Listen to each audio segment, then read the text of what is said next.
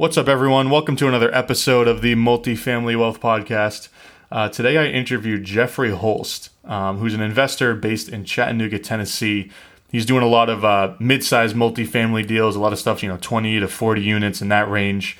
And, um, you know, he, he's done a lot of smaller investing as well, single-family homes, smaller multis. And he's investing both locally in Chattanooga, and he's also investing up in Detroit, Michigan. And we get into all of that in the show.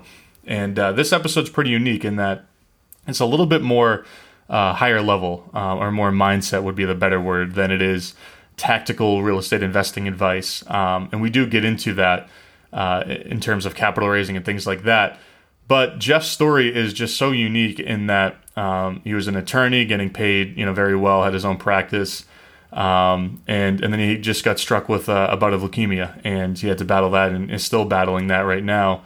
Um, and we, we talk about how that changed his view on one his just professional career path, how he viewed time and money, and his career in general. Um, and it's a really good show, and we talk a lot about um, the mindset that you need uh, one to be a successful real estate investor, but just to be successful in business as well. So it's a pretty unique show in that respect. He's a he's a really interesting guy, and um, it's a great listen. So if you haven't already, leave a rating and a review for the podcast. It really helps the show grow.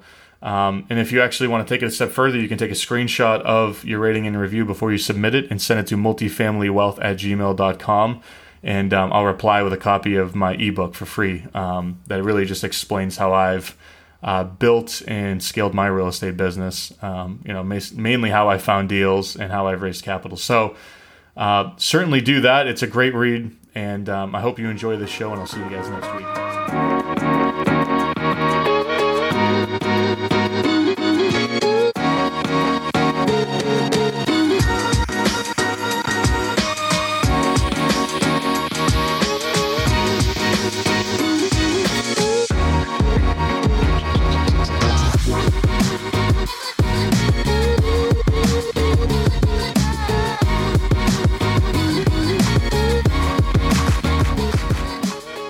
To the Multifamily Wealth Podcast, where we talk about how to start, build, and scale your real estate business. Here is your host, Axel Ragnarsson. Welcome to another episode of the Multifamily Wealth Podcast. Today I'm joined by Jeffrey Holst. How are you doing, Jeffrey? I'm doing good. How are you today? I'm doing very well. Um, I appreciate you taking the time to come on the show. No, I appreciate you having me. It's always good to uh, get a chance to talk to some folks about uh, interesting topics. So exactly, and and you know, why don't we just jump into it here? I, I've done some research on on your background, and I, I can't wait to hear the story out of your mouth because um, it seems like an interesting one. Uh, so why don't you start off by sharing your your background, maybe you know before real estate or as you were getting into real estate, um, you know what career you were in and, and how you sure. ended up where you are now. Yeah, I mean, it could be a long story or a short story. So I'll tell you the like the medium version though, because otherwise it gets a little boring. um, you know, when you start at birth and just go on, it gets old after a while. But yeah. no, listen, I'm a lawyer by trade, so I started out practicing law. Went to law school. Uh, 2006 is when I graduated. Uh, 2007 and eight, I uh, had a bankruptcy firm. So I did a lot of bankruptcy law. Um, that was a good time to do bankruptcy law, as you can probably imagine. You know, 2008 was really the um, beginning of the Great Recession, and so there was things like you know GM going bankrupt and everything like that. Um, and then uh, in 2008, um, in September of 2008, I was diagnosed with leukemia, uh, and I ended up. Um, I actually had I had pretty much done everything there was to do on my bucket list. You know, I had this like list of things I wanted to accomplish. Uh, one of them was start the law firm, uh, hire a couple of attorneys. Um, another was some travel related stuff. I'd just gotten back from Peru where I'd gone and climbed to the top of Machu Picchu. Um, and I wasn't feeling too well in the mountains. And so when I got home, I I thought I better check it out. So I went to like a med center. I didn't even have a doctor. You know, I was 30. You know, I, mm-hmm. I think at 30, sometimes people don't uh, get checked out quite as often as they should. So, pro tip there: it's probably important to do your annual physicals because they would have caught this a lot sooner. But uh, yeah, I went to the med center. They did some blood work, found out I had leukemia.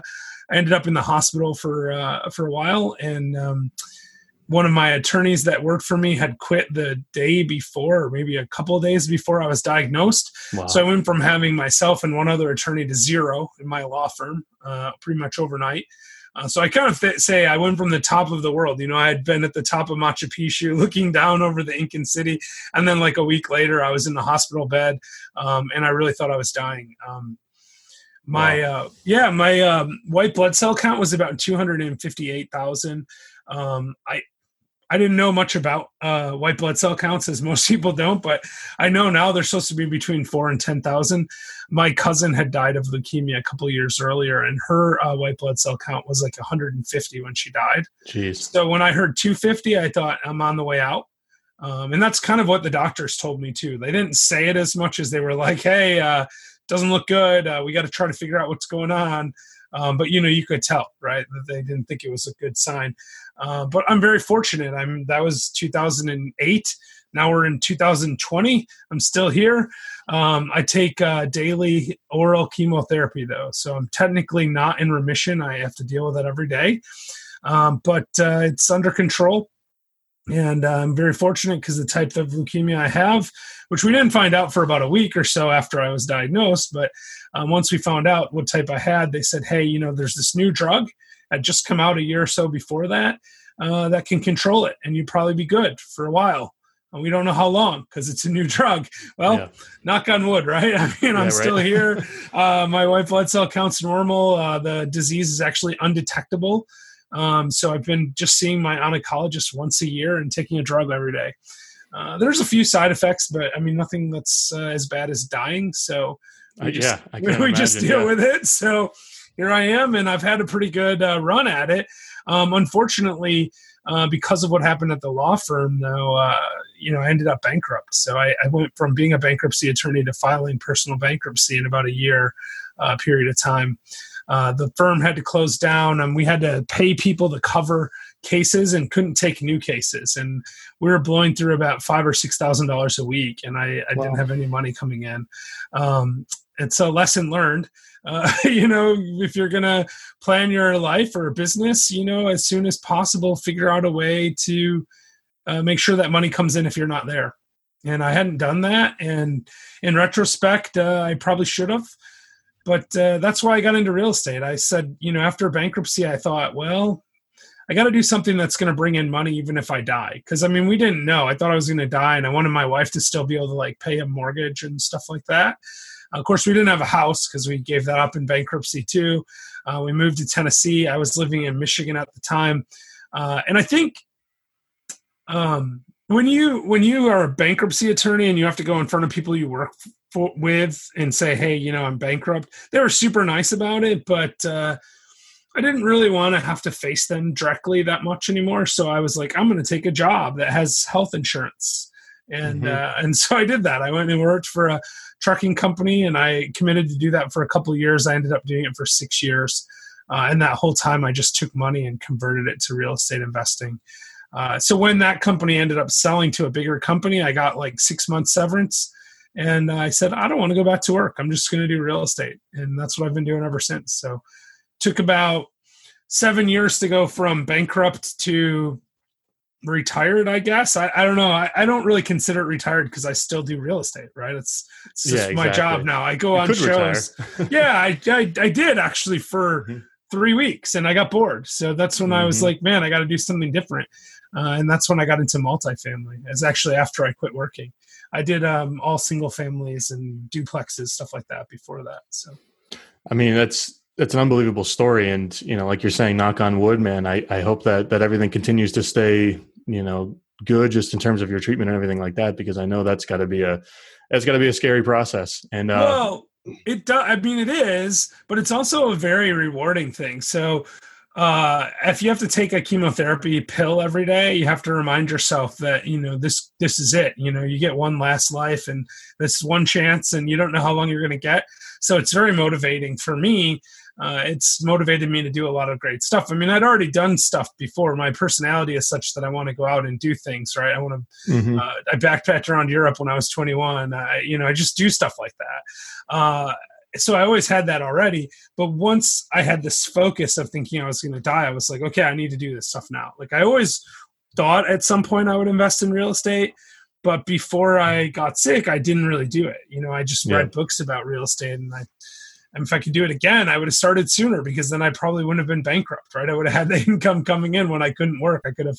hired a professional manager or something and, and taken care of it. So, yeah, and and I think you you made a really good comment there too about how you know well a lot of times in a real estate business too, whether it's multifamily focused or someone's flipping houses or wholesaling houses or something like that, you know, like the big question is is, is like can you can you not go to work so to speak for 30 days? Like is that something you can do? And a lot of investors think they have a really passive business, but then they're like, I can't step away for 30 days. And oftentimes it's because you know maybe you want to go take 30 days off but also it's because like you're saying right if if you know god forbid there's a health issue how how is that going to be managed you know i mean it's that and that's the great thing about multifamily real estate is there's passive income but running the business operations too is you know just a side comment on on this whole on your whole story is is that it's important to have plans for for that in place as well um and I'm, it's I'm, a mm-hmm.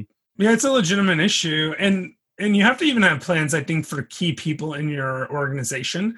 Yeah. So if you have uh, a small organization and maybe you have one employee that does a significant portion of the work for that uh, what if something happens to them? They get you know they get into a wreck or something and or they become sick or or they just quit you know? I mean you just can't you can't control the future um, and so it is important to have backup plans create good processes stuff like that.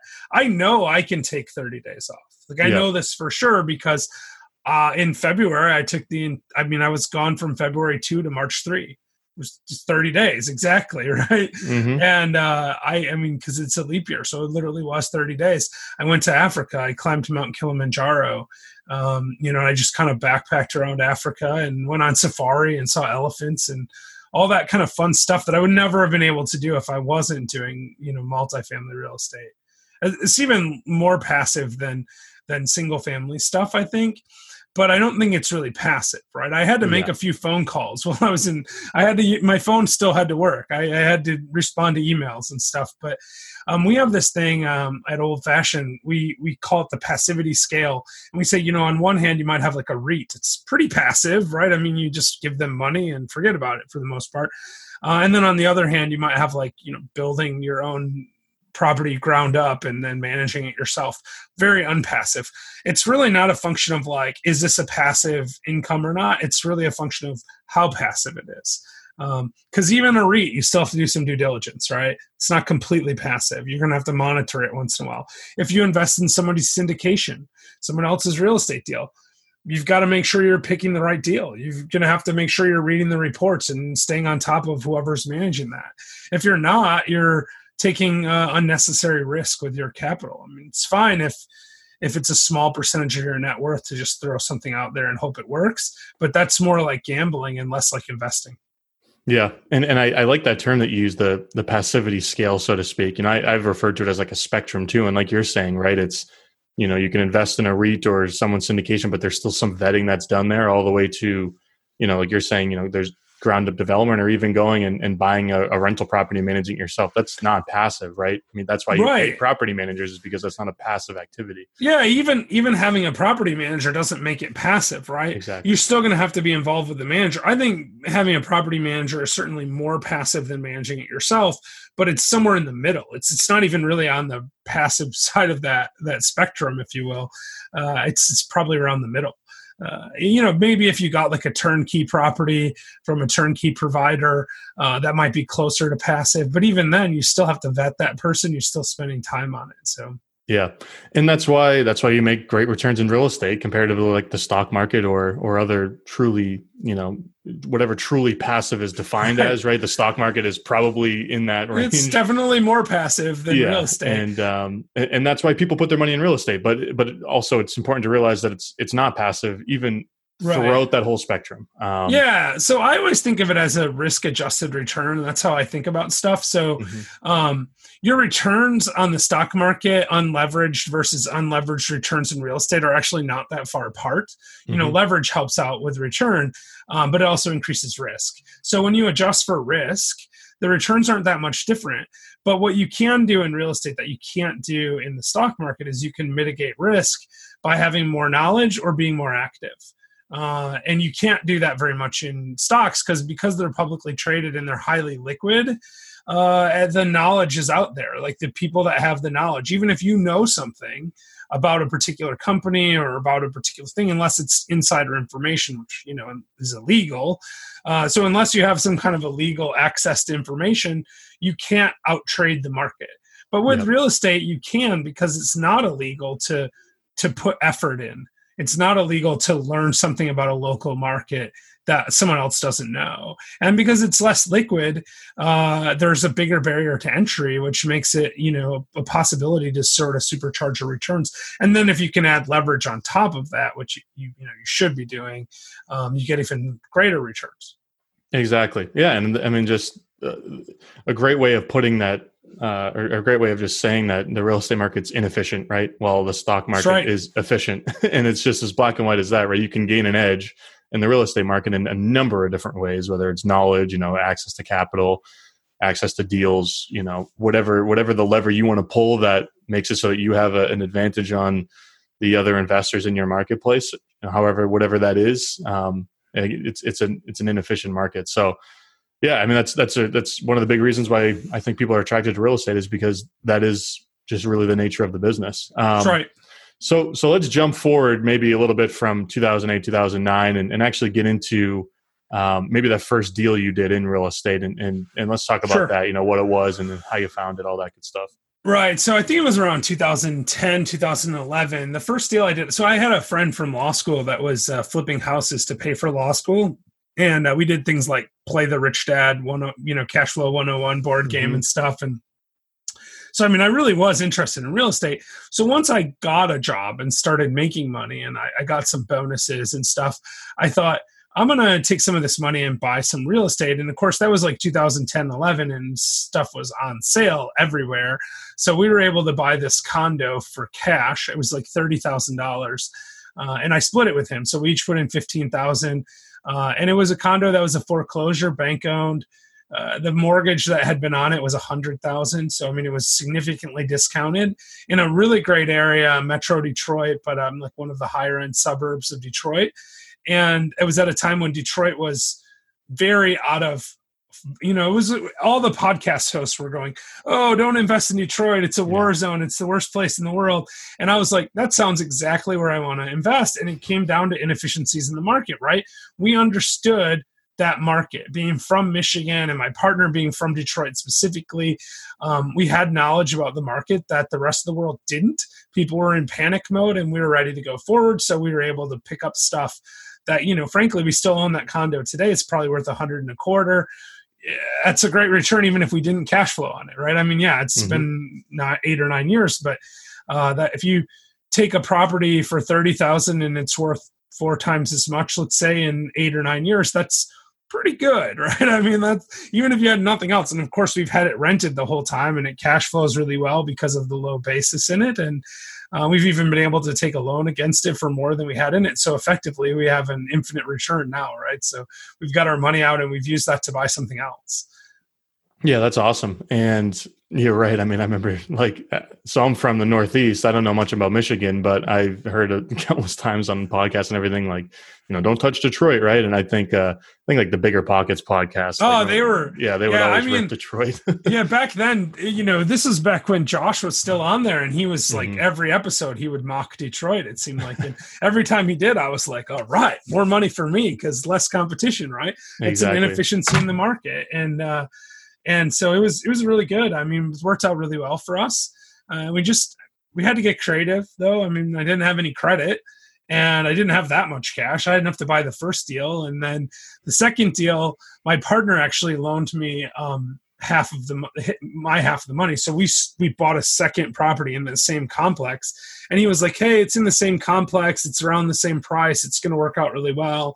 And I was like, "Well, I'm out of money. I just gave you all my money. Like, I mean, not literally to him, but and he was kind enough to finance me in at that time for the second one, and uh, since repaid him that as well. Uh, and still own that one. And that was really the foundation. That's where we started with these two uh, essentially paid off condos.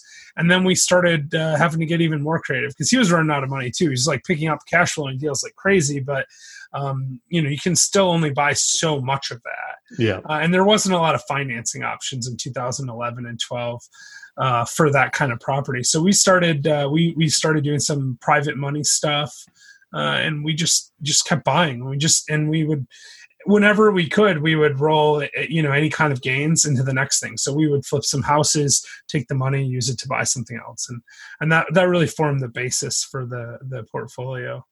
Yeah, that's and, great. And that's what I did until I quit working. I mean, I told you seven years later I quit working, um, and we just we ended up with I don't know, it was around like 40 or 50 single families at that point. So, I mean, it was a fair amount, but it wasn't, uh, it was enough to pay our bills about you know wasn't enough to get rich on uh, but we could kind of live okay uh, if we didn't want to like travel and do kinds of fun things but i figured yeah. and i knew the whole time that if if i could get out of work i would have more time to focus on real estate if i had more time to focus on real estate i'd figure out a way to make more money and I told that to my wife, and she said, uh, "Okay, if you're sure."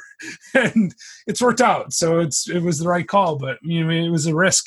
I think that's another um, light life lesson, right? If you don't take big steps, you don't get to the big rewards. So exactly, yeah, you have to make that that big step, right? Um, and, and I, you know, just to make a comment too about about Detroit, right? And, and looking at other markets, right? Because for me, right, I don't I don't know much about Detroit. I, I've just heard passing comments from podcast host about the market, right? So I don't know, I don't know much about it, but you know, I think it's important too to to make the comment just in general, where if if you're an investor in, you know, let's say, you know, you live in Florida, right, and you hear bad things about Detroit, that that that doesn't mean it's a bad market for the people that are investing there because I think that's a misconception. I think it relates to what you were saying, right, where you have less competition there. If you're really familiar with your local market, maybe it's considered a poor market by someone who invests in another market they consider to be better, but that doesn't mean you can't make money there, especially if you're local and you have some competitive advantage. Um, yeah, I mean, I would have a hard time investing in the the Northeast where you invest because I don't I don't know the market. Yeah, I would need a partner on the ground. Even in Detroit, frankly, I don't know the market that well. I have a partner, long term time friend. Went to law school with him. You know, he has a property management company there. He has lots of property up there. If it wasn't for that, uh, it would be hard for me to have invested in Detroit. Now, I have more knowledge about Detroit than probably you do because I've been up there a bunch of times, but I'm not even from that side of the state. I lived, you know, 300 miles or 250 miles away from there. Um, so it wasn't a, um, you know, wasn't like it really in my original plans to invest there. It just was opportunistic, had the opportunity, um, and it sounded right uh, did the due diligence, had the relationship, you know, all that kind of stuff that you need if you're going to invest out of state. Because remember, when I bought that first property, I was already living in Tennessee. So, you know, yeah. I'm investing 500 miles away. I mean, I might as well be investing in Vegas or, you know, or somewhere on the East Coast. I mean, it, it would be the same thing as far as productivity wise. Uh, and that, that, that was an important part of it.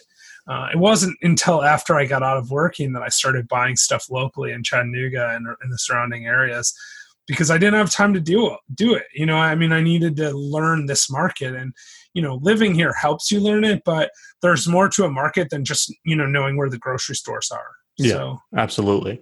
And you know, maybe it's not your you weren't familiar, but you had a trusted partner that you could work with who was very familiar, and that and then that you know can almost take the place of your knowledge if you're going to be working together and you know yeah i mean he's proficient in there yeah and that's why i was saying about earlier when we're talking about the passivity scale there's this this element of understanding due diligence is also understanding the people you're working with. You need to vet your attorneys. You need to vet your bankers. You need to vet your realtors your title companies. It, anybody that you're working with on your team uh, whether they're a partner or not you better understand um, who they are, and you have to have a certain level of trust with that person because uh, you know they all have access to information that can harm you or help you depending on how they utilize it.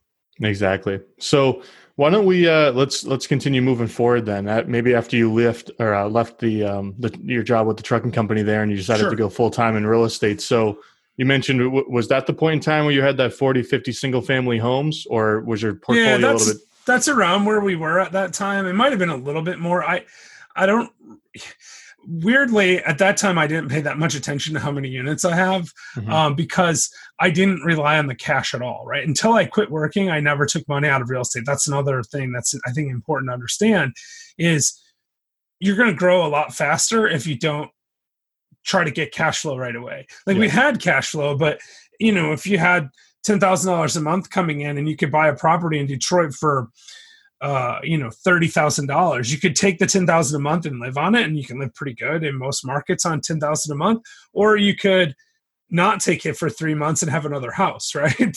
and then you have mm-hmm. thousand eight hundred dollars or whatever a month coming in. And so that's what we were doing. We were just like, we're not going to take the cash. We're going to let everything accumulate. We're going to reinvest everything. Um, and we did that for a long time. Uh, and then when I got my severance, I thought, okay, I'm good for the next six months or so, and I have to figure out how to make money. And I didn't feel like I had any money coming in because we'd never taken any of it, right? Um, and so because we were constantly reinvesting and we are doing a little buy and selling and stuff, the number is around 50, right? I, it could have been 40 units, it yeah. could have been 60. It, it was in that range. Um, but yeah, so I quit working. Um, and I thought, well, I'll just call up my partner and tell him, hey, I don't want to reinvest anymore. I'm just going to take my cash flow. Uh, and then I thought, you know, maybe I'm going to try to make money somewhere else. So I went and got my real estate license. Thought about going to practice law. You know, I'm still licensed. I'm licensed in Michigan and Tennessee, uh, but I, I, haven't practiced law in a long time, and I, I didn't want to do that.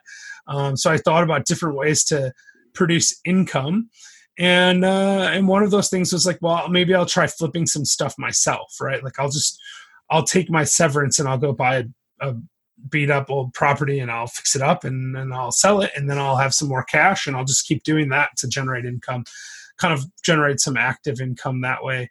Um, and I started to do that.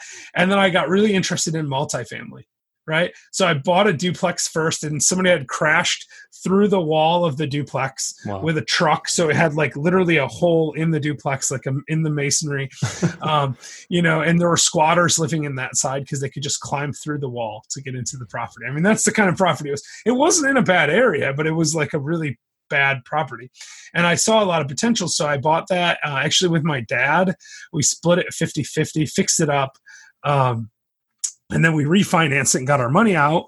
And i thought you know kind of a BRRRR method sort of thing. And i thought i'm going to keep looking for bigger deals because i also at that time had some time to start reading about multifamily and about how cap rates work and and how you could create real value right? That's the thing about multifamily is if you can increase your net operating income you create equity. It's like magic almost. Mm-hmm. and so i thought i'm going to figure out how to buy a small multifamily and i'm going to create value that way. And then i'm going to try to live off of the cash flow from that which by the way same same rule applies. You're better off not to take the cash flow. Delay taking the cash flow as long as you can.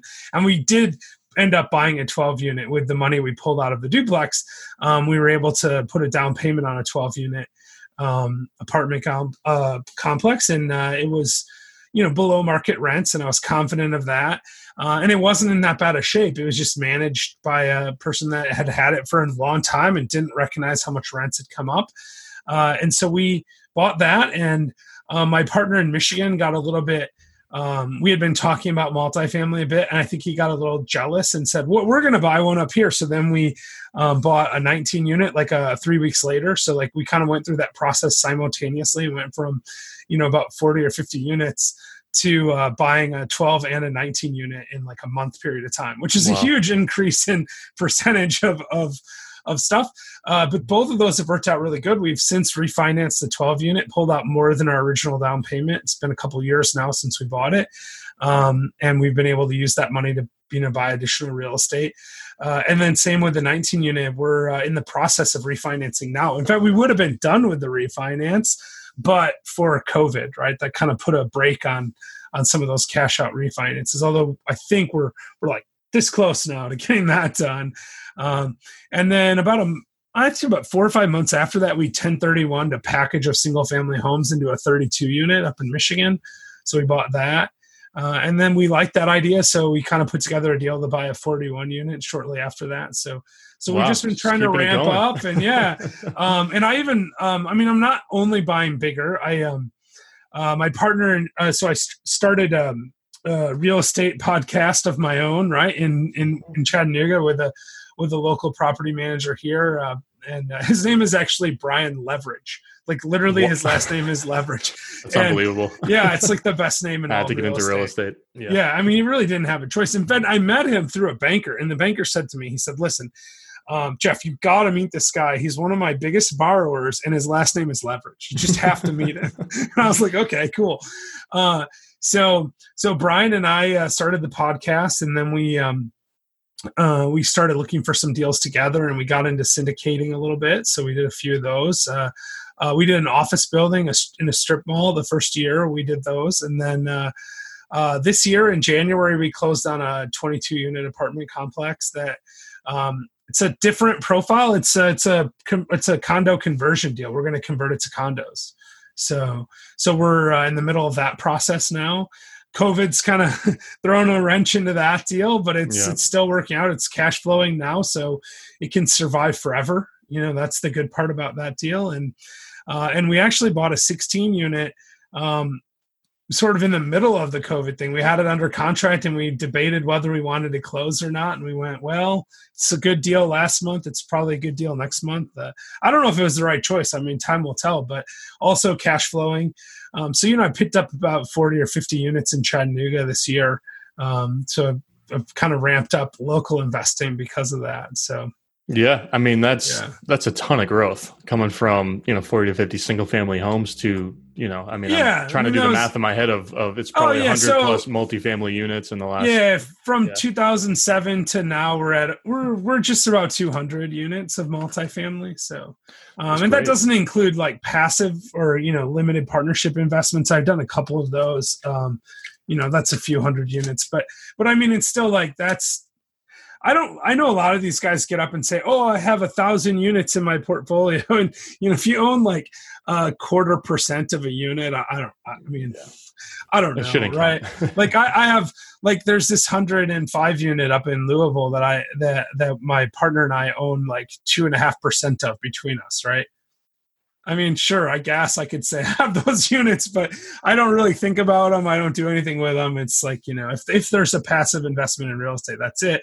And predictably, because it's passive, it doesn't really produce a very good return. So it's, exactly. it's one yeah. of those things. There's definitely a sliding scale there on that. So so, I mean, with all these deals, I mean, how, how are you finding all of these all of these properties, um, and, and and how are you putting them together in terms of you know working with investors or or if sure. you are working with investors?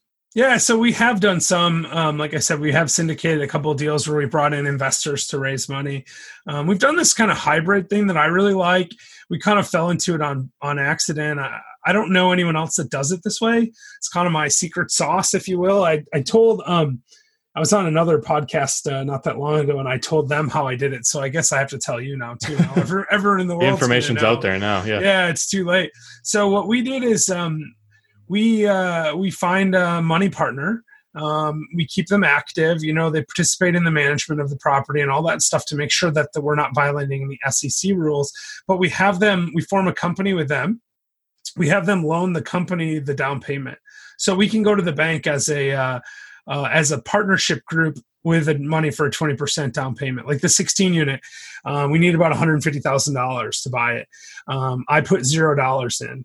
My partner uh, brian put zero dollars in. We have another partner that put up the money. Um, that person's um, you know gets a 6% return on their money until we refinance and pay them off and they own 20% of the building. I mean, of the company that owns the building really. Yeah. Um, you know we form that together. Um, you got to be careful. I mean, listen, run all this stuff by your legal, make sure you're not violating SEC rules, stuff like that. But it's kind of like a hybrid um, private money slash equity play um, where, you know, if you do it and structure it right and you make sure your partners are um, participating fully in the deal, uh, then you can you can really you can buy something like that where I own 40% of it and I don't have any of my own money in. Yeah, uh, that's awesome. So I mean, it's, it's so a really it's, great deal. Now, obviously, the cash flow is reduced because we have this interest payment uh, in yeah. addition to our regular mortgage payment. We have an additional interest payment, but uh, it's a value add play. So once we finish the refi, uh, you know, the the renovations and the raising the rents and stuff, um, and it's just a few blocks from my 12 unit, so I know the market really well. So I know I can. Um, I know I can get the rents up to market and once we do that, we'll refinance it probably 18 months from now, assuming the world's still functioning normally in 18 months, and uh, we'll pay off that 150,000, and uh, then then the cash flow will go up, and and it's already cash flowing actually, even paying the mortgage and paying this interest payment to our investor uh, partner. um, it's still it's still cash flowing. So it could be a lot worse. And that was with one unit down all month because we couldn't uh, turn it because of COVID. Right? There's Yeah. no no foreclosure or no uh, eviction. So I mean, that's really interesting. So it's so it's basically just you, you're you're still sourcing the money as uh, as equity rather than debt, but you're just Yeah. offering some kind of a fixed return until that refinance occurs. Yeah. So. I mean, the pitch to your um, potential investors is um, you want to invest in real estate. You want to be a little bit less active. Um, we're still to, you know, we're to go look at the deal together. We're doing the due diligence together. But, uh, you know, we're to manage it once it's up and rolling. We're going to make sure that, you know, you participate in the major decisions, but we're not going to, um, you know, we're not going to, you're not going to get a call to fix a toilet. Right. And, Yeah. and, and we're, and we're going to use our expertise. You're going to have your contribution of, of helping us put the deal together. You're going to sign on the bank loans. You're going to do all that kind of stuff, right? But um, but at the same time, we're going to handle the management side of it, and um, we're going to make sure that you get you know it's effectively like a pref rate, but we call it it's literally interest. We'll have them write a note to the company that Mhm. they're an owner of for $150,000. We'll have an interest payment uh, in that deal. It's uh, s- a little over six percent, like six and a quarter, interest only. Uh, they get a check first of the month every month. They don't have to think about it, and whatever's left over that we don't use for capex or whatever else uh, is cash flow, uh, and it's divided pro rata. They'll get twenty percent. We'll get forty percent each. Um, and you could structure it however you want. They could have 50% of the deal. They could have 10% of the deal. It's going to depend on the deal, going to depend on how much you're putting in personally versus them. Uh, and a lot of it depends on what they're looking for. Um, you can't do that with um, raising a bunch of money from a whole bunch of different people that want to Yeah. be passive. Uh, I mean, you can, but that's a syndication, right? Then you're selling securities. Um, you're going to have to uh, make sure you're in compliance with security law. No problem with that, but that adds a different um, a different uh, cost to it. And it doesn't really work for you know sub million dollar deals. I mean i think you need to be bigger raises in order for that to make sense. If you're going to raise a hundred thousand uh, you better just do it as a, a you know private money loan or or you need to figure out some other way to structure it that doesn't require you to go down that you know security route Yeah, exactly. And and and it's entirely different. It's two different ball games, right? If you're raising money from one individual for and he's basically the money provider for the deal, Yeah. you have so much more flexibility. um, Right, right. I mean, and raising money from a lot of people. But you still have to be careful and make sure they're Yeah. active. Because I mean, look at if you raise money from someone and you say, "Hey, Axel, if you give me one hundred fifty thousand dollars, I'm going to go invest it in this deal, and you're going to make all this money." That's a security. There's Yeah. no question about that, right? Because the definition, and I'm, well, I am a lawyer. I'm not a securities lawyer, so please don't think this is legal advice. But the definition, as I understand it, is that um, you know if you're investing money with the intent to make a profit was from the efforts of someone else, then you're not you, you're you're you're essentially acting as a you know a passive investor in that deal then you're basically buying stock or another type of security uh, and then you need to have a securities license to sell it or you have to operate under an exemption um, all of those things are possible to do but they add a lot more cost and uh, in an effort to avoid that you might want to make sure that that person's actively involved in the real estate Yeah. um, but you know still still hire an attorney and still go through the process and make sure that your attorney understands the difference and can craft the deal in a way that it complies with the law. Exactly. Yeah. and, And, when in doubt, just call an attorney. for sure. Let, For- for let any of this stuff, yeah. and don't call me because I don't practice law, right? Like I don't. Yeah. I mean, I- I'm just general knowledge here. E- In the securities world, I never studied it other than as an investor and as a deal maker. Uh, I never looked at it from a legal side, like other than what can I do and what can't I do, right? yeah. as opposed to like you know how can i figure out a way around the rules like i think that's where your lawyer comes in they figure this stuff out for you um, and, and it's not even around the rules it's navigate the rules in a way that that makes sure you're complying with the rules whatever they might be for whatever you're doing and it's easy to run afoul of this and some attorneys just don't even know about the rules so make sure this is where it comes back to doing your due diligence make sure your attorney is aware of federal securities law, but also local, like state level securities law, because the rules are different uh, state to state as well. Yeah, exactly. And I'm not an expert in that at all, which is why I hire attorneys to do that kind of stuff. Yeah, no, I mean it's it's great advice. Um, and and uh, for for all these buildings that you're finding here, I mean all these, it's especially under the structure that you're mentioning, right, where you're paying a fixed rate of return. Basically, you're you're paying an interest payment for a couple of years, and then this investor is getting all their capital back, and now they you know own a percentage of the deal. That's right. Um, you know these those deals are hard to find, right? I mean, to, to yeah. hit those metrics. So, so how are you actually sourcing these deals? Yeah. So, I mean, that deal was actually referred to us by a bank. Uh, the bank had the paper on it. Um, this is where relationships really matter. Mm-hmm. Uh, broker relationships, banking relationships, relationships with other investors. I mean, sometimes someone has a property that they just want to get rid of. The guy who sold us this property, he told his banker, I live in Nashville. This property is 150 miles away from me. It's the only property I still have, uh, you know, in the Chattanooga market, and I want to get rid of it. And the banker said, "Oh, I think I know the exact person for you. Like these people are buying property in that area. Like I said, I had a property a few few blocks away. Uh, my other partner um, had property around the same area as well, and so." you know they they came to us and said hey this is this why don't you meet this person? They want to they want to sell. They don't want to pay a real estate commission whatever it is right?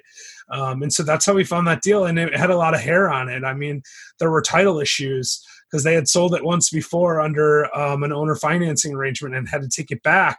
Um, there were uh, issues with um, other clouds like like tax lien type clouds on title and it took a long time to get to close and we had to stay really patient. Um, we had it under contract from august to march. Wow right? But it was a good deal. And so we just stuck with it. We just kept saying, we're ready when you are. Like, this is what you need to do. We're going to help you work through the process. Um, and you know, we, we knew it would work. Um, so if you do find a deal, you gotta, you gotta stick it, stick to it, right. And follow it. Mm-hmm. Um, but finding it is all about relationships. So uh, in Michigan, um, you know, we're on the, the, radar of the brokers. You know, once you start closing deals, they they know that you're able to close the deals, and you, we tell them this is the this is the area we're looking in. This is the the size deal we're looking for. This is the age of the deal we're looking for. And the and the more information they have about what you're looking for the more likely they are to think of you when they see what you're looking for.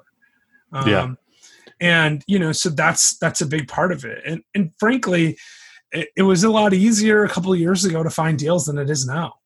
Um and and you know but if you keep doing it you find deals and you know i know people that do marketing campaigns to find deals. I know people that you know do cold calling to find deals. All that stuff works.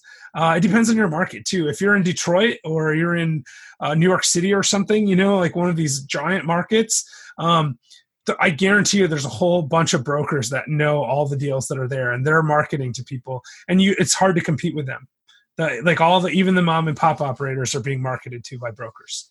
Uh, if you're in Chattanooga, a couple hundred thousand people, there's a few brokers here that do a transaction here or there, but um, but there's no broker that specializes in multifamily, uh, value add multifamily. You know, some markets there's people that they do 10 to 20 units of value add, and that's all they do. And you just got to get to know that one person and yep. be ready to close. Um, it's just it's going to depend on your market. It's going to depend on the relationships you make. I mean i go to tons of meetups. I do stuff like this so people call me. I do my own show. Uh, it's just all about getting out there and you know letting people know what you're doing. I mean i'm on instagram posting about apartments and looking at apartments. You just i'm telling everyone i know i buy apartments. So you know what? All of your listeners i buy apartments. If you've got something metro chattanooga uh, you know, within a hundred miles of here. I want to know about it. Give me a call, right? That's, that's that's what you have to do. Yeah, you just have to consistently tell people that you know what you're looking for, and then even more specifically, like what your specific criteria is. Yeah. And then once someone brings you a deal that hits that, you you got to close on it. Yeah, because um, otherwise so they're not bringing. Otherwise, it's they're never going to bring you one again. That's right. Um, yeah, and and if you're not going to close, tell them right away. You know what? This is this isn't what I'm looking for, and here's why. Or yep. even if the reason you're not looking for it is you don't have the cash, just say, you know what? Super appreciate you bringing this, but I have this other deal I'm closing right now. I can't. I, I literally can't take on two deals at once. Uh, if you see something like that three months from now, I'm I'm your man. But right now, I'm not. Yeah. just tell them up front and be honest about what's going on. Uh, it adds a tremendous amount of credibility to you and that's for especially for brokers it's all about credibility they need to believe you are a person that's actively out there buying and and the first deal is the hardest i mean i always say the biggest mistake i made in real estate was not starting sooner that's definitely true second biggest mistake i made was not starting in multifamily sooner i think that's true as well um, but the that that just simplifies it right the the hard part is doing it um, Yeah. and taking action, whether it's your first uh, single family house or whether it's your first apartment complex, it's hard. Uh, and you know, when you have one, uh, it's hard to get the second one.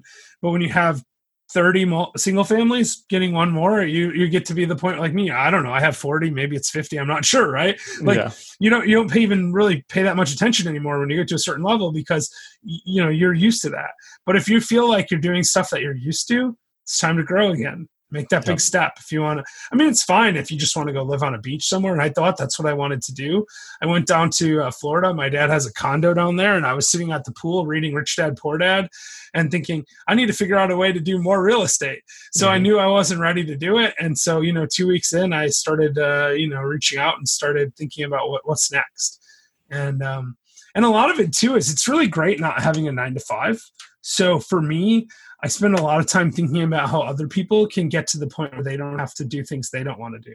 Because I don't, you know, uh, I like doing shows. That's why I'm on your show Yeah. if I didn't, I wouldn't be here because I don't really need. I especially now, I really don't need. I could stop doing real estate deals. I could just the stuff's amortizing. We have some cash in the bank. Um, it'll pay for itself. Uh, and eventually my income will go up because of inflation and you know all that stuff and the fixed debt helps a lot with that uh, so i could just say you know what i'm good and just go like hang out on a beach i'm glad i'm not doing it like you know say in march and april this year when you know there were supply chain issues and Yeah. and you couldn't leave the beach if you wanted to.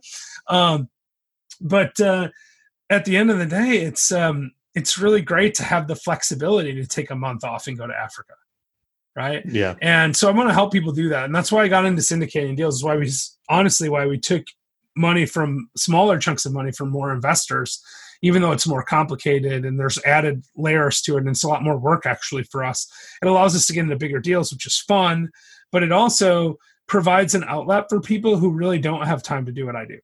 To potentially, um, a lot of our investors are like doctors and lawyers that, um, you know, they want to someday retire, but they're not going to retire from being a, a lawyer because you have to do something with your money. Like you can pile up money, but you can't pile up enough money to live forever.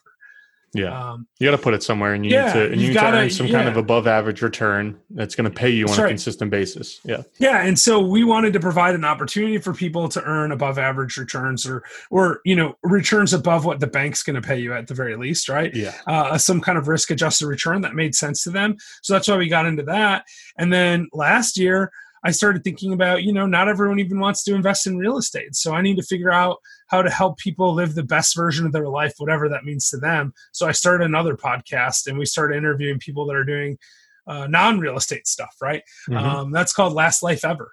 Uh, it's just literally like living, you know, recognizing that you we only live once, and we need to we need to live the best version of our life. And and people can check that out on Facebook. We have a Facebook group with a little over a thousand members now, um, and it's really active and engaged and involved group. And uh, my partner um, on Last Life Ever is a syndication attorney, so there's a lot of real estate people in the in that group, and she'll probably be mad at me for talking about syndications at all because she's always like you're not a syndication attorney. You shouldn't Don't give legal in your mouth." advice. yeah, don't. So if I said anything wrong, Jillian, I apologize in advance. Yeah. not that she may never watch your show. I don't know, but if she does, and you see this, and I said something wrong, I'm sorry. I apologize. You know. Yeah. Right. Yeah. Disclaimer and all that. yeah, right. Right. Again, like I said, I'm not a syndication attorney, so you know, deal with your lawyers and stuff. But, but at the end of the day, I mean, uh, people need to live a good life, and you know, working a job that you hate and trading five days of your life to have two days off on the weekend.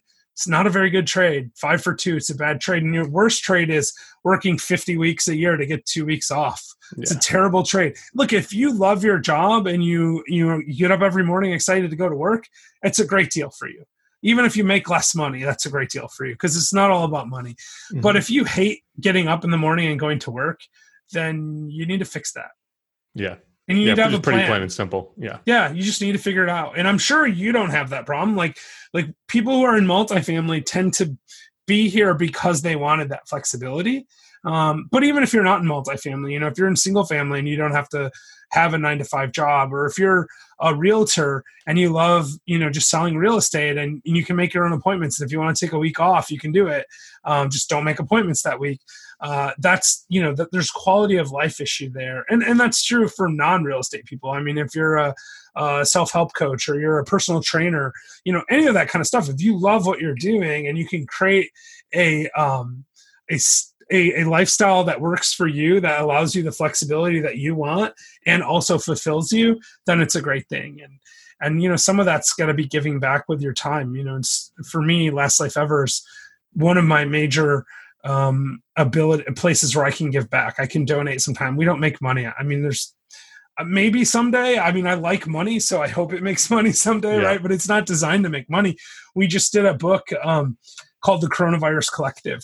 I don't know if you saw that or not, but uh, it's 30 different authors written during the first three weeks of the shutdown. People from all different walks of life, uh, positive, uplifting messages, how they were thinking about everything that was going on, all the how they were dealing with fear, uncertainty, um, and we donate 100% of the profits to charity.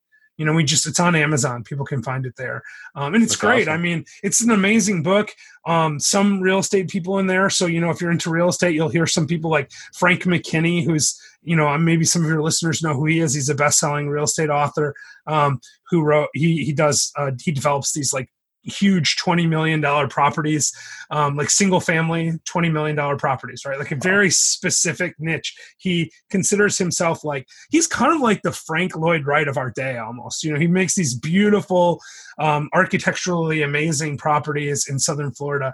And then he takes that money that he makes from that and he uses it to feed and house homeless people in Haiti right? Wow. That's his thing. This is perfectly on message Crazy for us, and he talks yeah. about that in the book. Um, you know, so there are people like that in there, um, but there are also people like we have one author who grew up as a nomad in Mongolia, right? And that's her life experience is completely different than somebody like Frank McKinney or somebody like me or you for that matter, right? Um, and so it's just really, really good stuff to read, and it's been really fantastic to see the response we've gotten from it. So.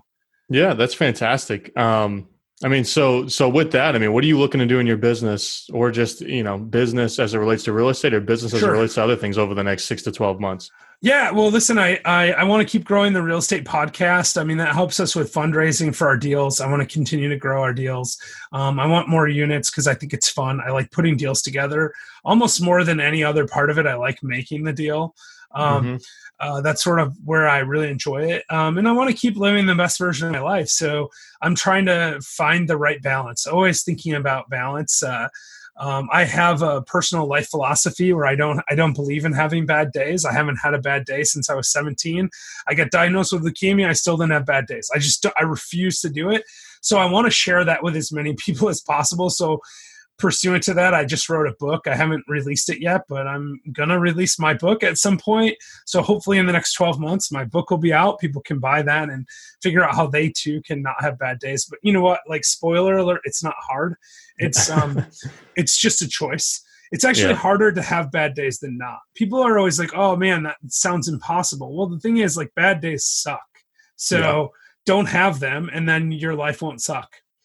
Yeah, that's pretty I mean, simple when you boil I, it down. yeah, I. I, I think it's um you know it is a little bit of self delusion. I mean, bad stuff happens to everyone. Good and bad stuff happens to everyone. And it's about focusing on the good stuff, minimizing the bad, and developing um, sort of a mental fortitude to look for the positive in everything.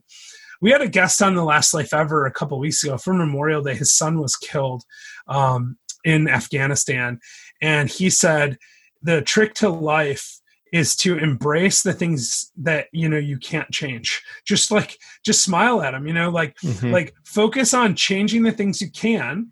Re- how you react to stuff matters right? And then smile at everything else. If you can't control it you know uh, obviously not happy that his son died in afghanistan right? I mean he's not happy about it but he recognizes he can't change it. And mm-hmm. and and one of the things he said that for him in the grieving process to like get to the to the positive side of it was to find three things in every event that ever happens to him that are positive. So if he has something that seems bad on the surface, he needs to think of three things that are positive out of it. And if you can think of three things that are positive results from your son getting killed, then you can pretty much roll with whatever. Like I'm pretty sure that guy doesn't have a lot of bad days. I yeah. mean, I don't I mean, we didn't ask him about that, but but I know for me there's a ton of positive that came out of getting leukemia. It forced me to reevaluate my priorities. It forced me to get into real estate earlier than I would have otherwise. I don't know that I ever would have, right? My life is really great now because I had leukemia. If I didn't have leukemia, I would be in a completely different spot. Frankly, Last Life Ever wouldn't exist. Um, my um, real estate podcast, Old Fashioned Real Estate Show, wouldn't exist. I'm positive of that. Um, those are positive things for me, and they're positive things for other people too. Um, you know, it's good for my wife, it's good for my family, but it's also good for all the people that I impact through those those outreaches. Uh, and so I love it. I mean, uh, I wouldn't trade it. I wouldn't wish it on you. Like I don't want you to get leukemia, but uh, I'm glad I got it. And that's it's hard to get to that point, but if you're constantly minimizing the negative and focusing on the positive, you get there.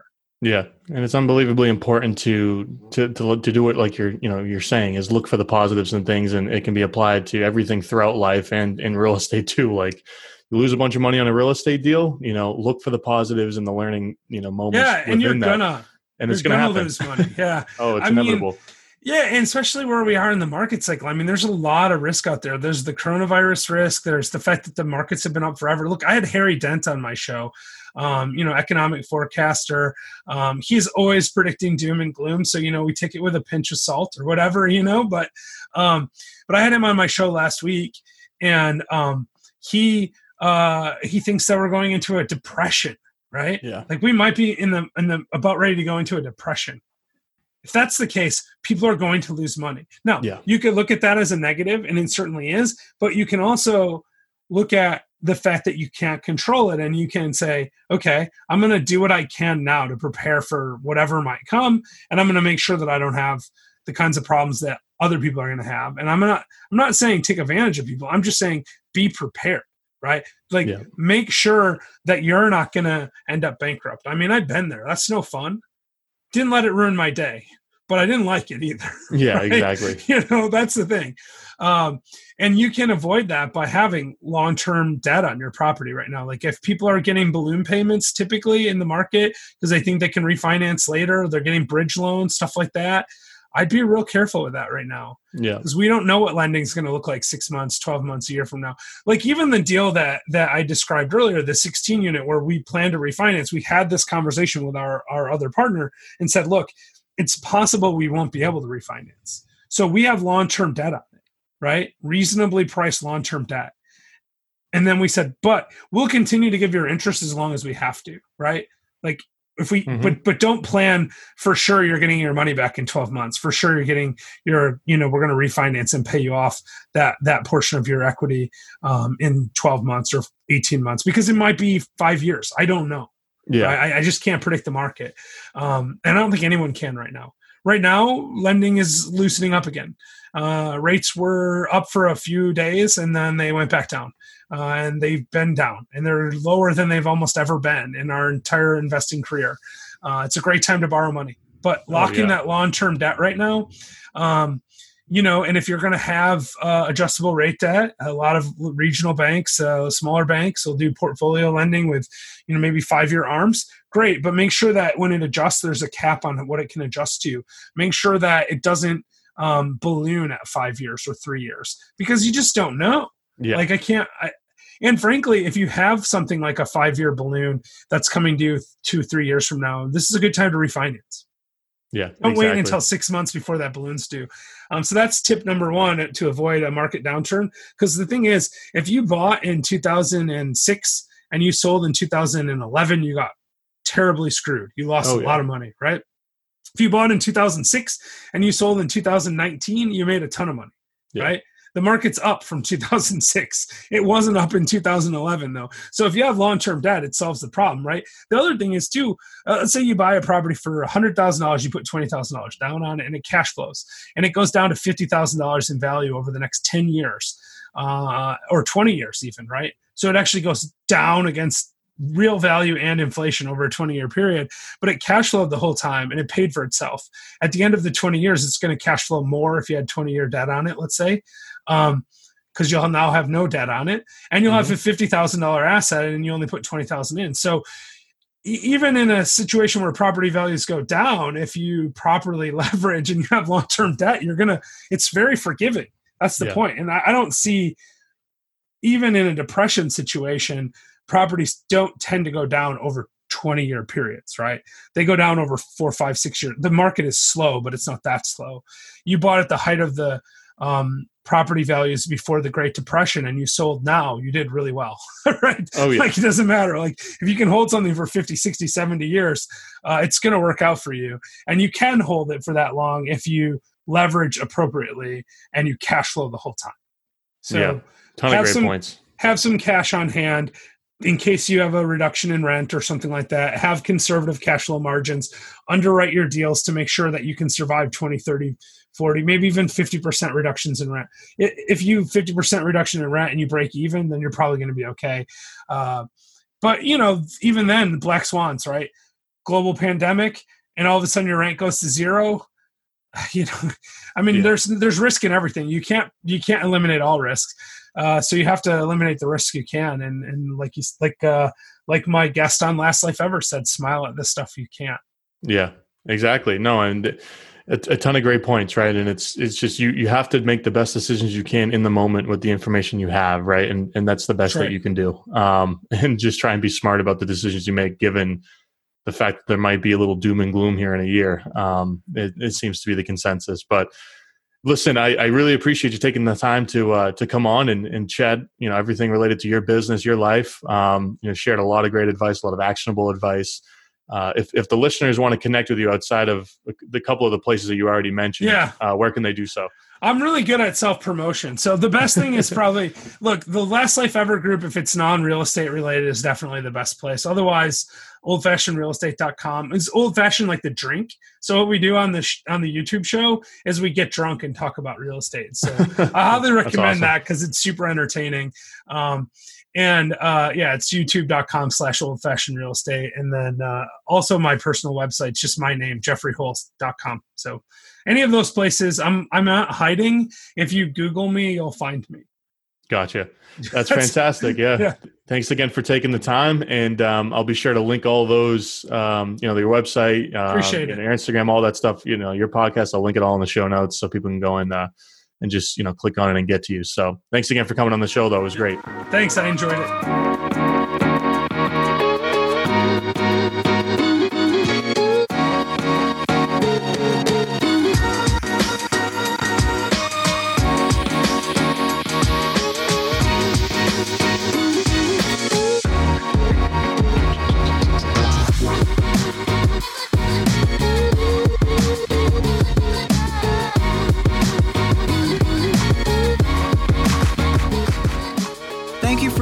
To the Multifamily Wealth Podcast. If you enjoyed this episode, please subscribe and leave a rating and review. See you next time.